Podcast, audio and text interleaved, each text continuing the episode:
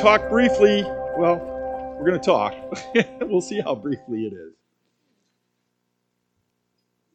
About defeated Christians. Have you ever met a defeated Christian? Do you know a defeated Christian? Are you a defeated Christian? Oh, I got a praise report first. I had it written up at the top too. The little girl Maya, year and a half. I was mistaken. It had a she had a hole in her heart, and it was supposed to be repaired by six months. She was a year and a half old. Um, she went for her echo, and it's gone.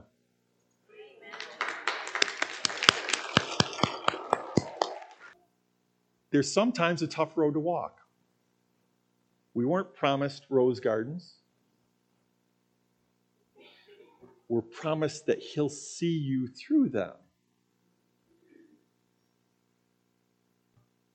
When Chris's birthday was yesterday, he, our son is 40 years old. Makes me feel old. Older, I should say. When we were getting very close to the due date, or I think we went past the due date actually. Sharon's sister Bonnie came and said that the Lord had revealed to her that in the delivery room there was going to be a problem.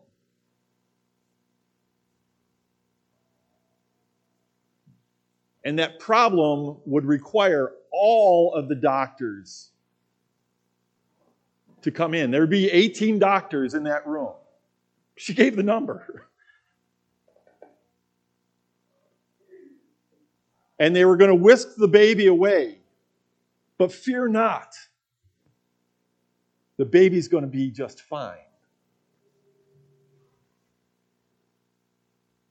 It's like, whoa. We're baby Christians. We're not so sure about this Holy Spirit stuff. We're like, so we went about our business and we went to the hospital twice. Were rejected the first time, went back. Sharon wasn't in labor enough, they said. And when we came back,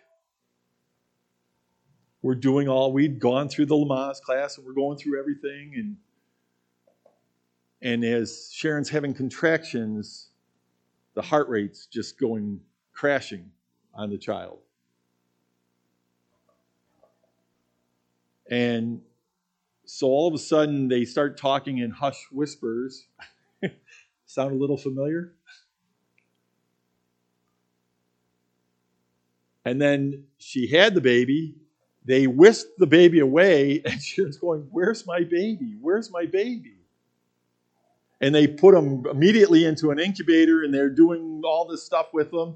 And he had a horrible APGAR score at first, and then a really, really good one for the second one. The cord was wrapped around the baby's neck, and Chris couldn't breathe at all whenever Sharon went into a contraction and they hadn't diagnosed it beforehand. We had no idea except for the prophetic word that was given to us by a God fearing, spirit filled Christian who was obedient. Very important part. Because the word of a prophet is subject to the prophet you may get a word, and you've heard words here, Kelly, myself, Cindy, others. You may hear words, but if Kelly doesn't want to say it, it's not going to be said unless it goes to Dave, or it goes to Cindy, or it goes to Paul, or it goes to someone else. The Holy Spirit will not return void. If he wants his word out, he's going to give it to someone. If not, he's going to give it right back to pastor, and pastor will preach it out. But what an encouragement to pastor when someone says something they had no knowledge of what he was going to speak, and all of a sudden it's like sermon in a second.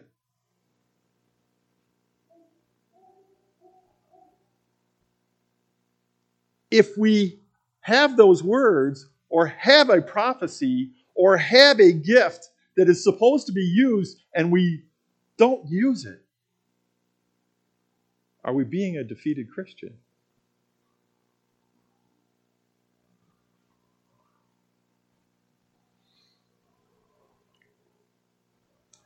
I know you're all expecting this real soon.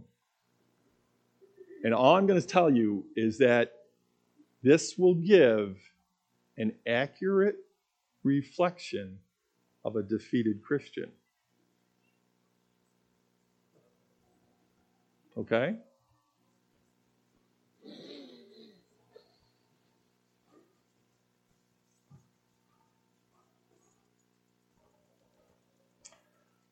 Isaiah 41 13.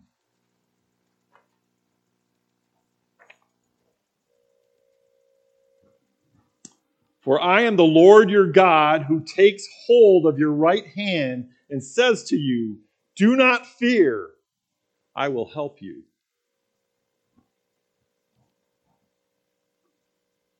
Jeremiah 33 3. Sorry, Matt, I did these in reverse order, but call to me and I will answer you and tell you great and unsearchable things. Can't find in Google. Great and unsearchable things you do not know, such as the baby's going to be all right. There's going to be a problem, but the baby's going to be all right. Wouldn't that be encouraging? Wouldn't you have liked to have been in the hospital knowing that Elizabeth Joy's perfectly fine? She's going to be fine. You're going to go through this. You know, the, the, there was a problem with the cord. I, I don't know if you all know or not, but there was a problem with the cord. They took Katie off for an emergency C section. That baby would have been born on Matt's birthday, but instead she came on the day before, 10 minutes before midnight.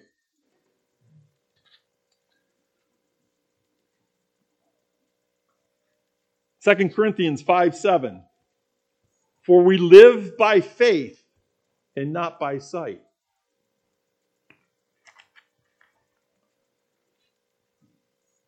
There's a woman at work where I used to work, took over for a very good friend of mine. Her name is Shauna. And Shauna is a Christian, not a real practicing Christian, but she's a Christian. She, she knows that she is saved. And they had an identical birth defect as Maya. And I was told to tell her not to worry. That that birth defect was not going to be a problem. Oh, I don't feel comfortable doing that. I really, really, you know, you got hopeful parents. And was that really you, God, or is that just me wishful thinking? No, you're to tell her that not to worry because that baby will be healed by the time it's born. And she kept going, and they kept doing diagnostic work on the baby. And the hole was still there, and it's getting down to crunch time. And they said, well, you know, we're going to have to do the surgery by six months, or, you know, it's just, it's, it's going to be a problem. And I was told to tell her not to worry, that the baby was going to be okay. So I went up to her and I said, Shauna, I said, Olivia, that's her name, is going to be okay. by the time she's born, the heart will either have closed that gap completely or it'll be so close the doctors will no longer worry about it.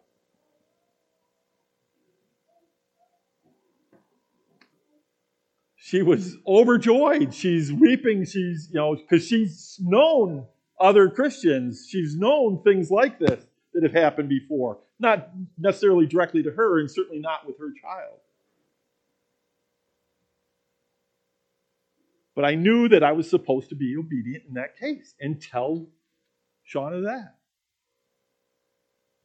And praise God, I'm here to say Olivia is a thriving child. She is uh, happy and it was all healed prior to birth. She came out 100%. And she's just a beautiful little girl, and I get pictures still to this day. We live by faith, not by sight. Deuteronomy 31 8. The Lord Himself goes before you and will be with you. He will never leave you nor forsake you. Do not be afraid. Do not be discouraged. After Chris was born, he had a tear duct that was supposed to open up. The bones, and I don't remember the bone name, I did once upon a time. The, the bones are very soft until you're about six months old. And if the tear duct does not open up that goes through that bone, they can t- go in and do surgery on the baby before it's six months old, and they basically drill it or open it up with a needle, whatever. The but they can open that tear duct up and it'll produce tears. If not, we're fearfully and wonderfully made, and sometimes it gets all screwed up. You know that. If not, if you don't have tears, your eye is dry all the time, subject to infection, problematic, going to be an issue, got to be done.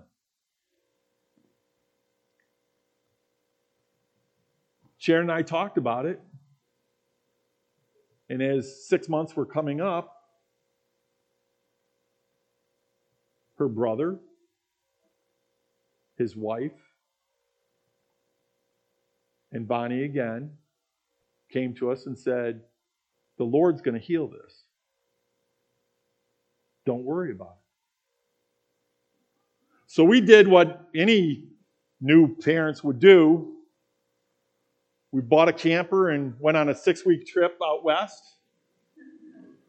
Traveled 10,800 miles in a camper as baby new Christians with a baby who's on a, I didn't even tell you that he was on an infant monitor, monitoring his heart rate because he had stopped breathing on the changing table during this time. He's got a tear duct that's not open. And we started this walk of faith knowing that three relatives that we know know God and practice God told us it'd be fine. Well, we got back, and I wish I could say that the tear duct was open, but it wasn't. So the three got together And they brought oil. And they anointed little baby Chris with oil. And they prayed a prayer of faith, saying, Lord, we trust that you will open this tear duct by next week. Three days. Three days later, tear duct's open. We're now at like nine months. It had to happen before six, or we were bad parents.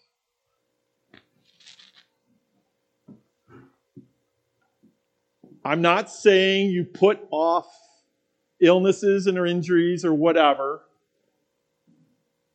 because you're waiting in faith.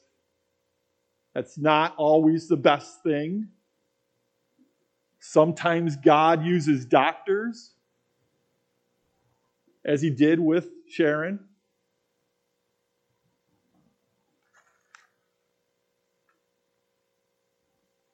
I won't get into all of her illness. We pretty much all know it. But I will tell you that, and I've said this before too, I had index cards mounted on the threshold of the doorway. So you could not enter the house or leave the house without going by those index cards.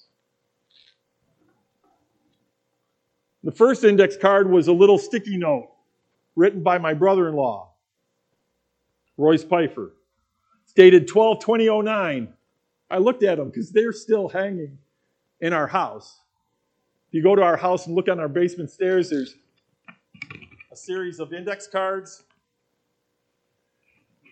and a sticky note at the top.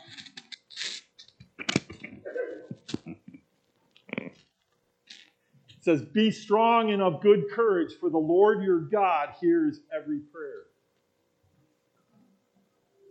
Psalm 27, 13 and 14 is handwritten in my handwriting, and I kept a set of index cards right by my Bible. And when I saw something that spoke to me, I wrote it out and I put the I didn't put the date, but I put the scripture, book, chapter, and verse down. Psalm 27, 13, 14 says, I am still confident of this. I will see the goodness of the Lord in the land of the living. Wait for the Lord. Be strong and take heart and wait for the Lord. Psalm 91, 14 through 16. Because he loves me, says the Lord, I will rescue him. I will protect him for he acknowledges my name. He will call upon me, and I will answer him. I will be with him in trouble. I will deliver him and honor him. With long life will I satisfy him and show him my salvation.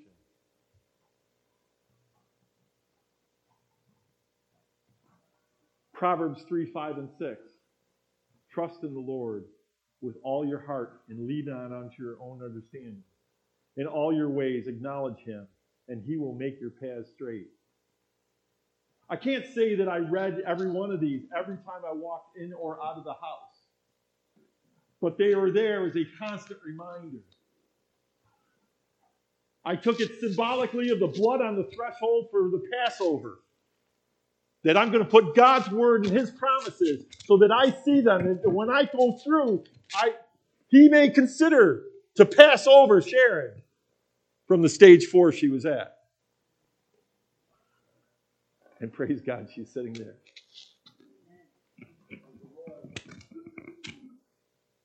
And that was 13 years ago. Psalm 50, 14, 15. Sacrifice thank offerings to God. Fulfill your vows to the Most High, and call upon me in the day of trouble. And Psalm 52, 9 which is so faded, I actually had to get a flash photograph of it to read it now. I will praise you forever for what you have done. In your name I will hope, for your name is good. I will praise you in the presence of your saints. I'm in the presence of his saints right now. God is good. He answers prayer. He looks for ways to bless you in your lives. He looks for ways to make sure that you made it onto the exit ramp. Yeah, the tire blew. Tires blow. That's what they do. Especially if we're sinful and we don't maintain our vehicles the way we're supposed to. Like the Kia driver that I was speaking to last week that didn't take his car to Jose's collision to get the back of the fix. Okay, I think it's time. Are you ready? Are you ready to see an accurate reflection of a defeated Christian? I'm going to bring it down so I can show all of you. Because if there's a defeated Christian in there, you're going to see it. You see? You see a defeated Christian in there? No, because the red is the blood of Jesus that's washed away the sin. And underneath it, it says, paid in full. Because for each and every one of you, God would have gone to the cross just for you. just for you.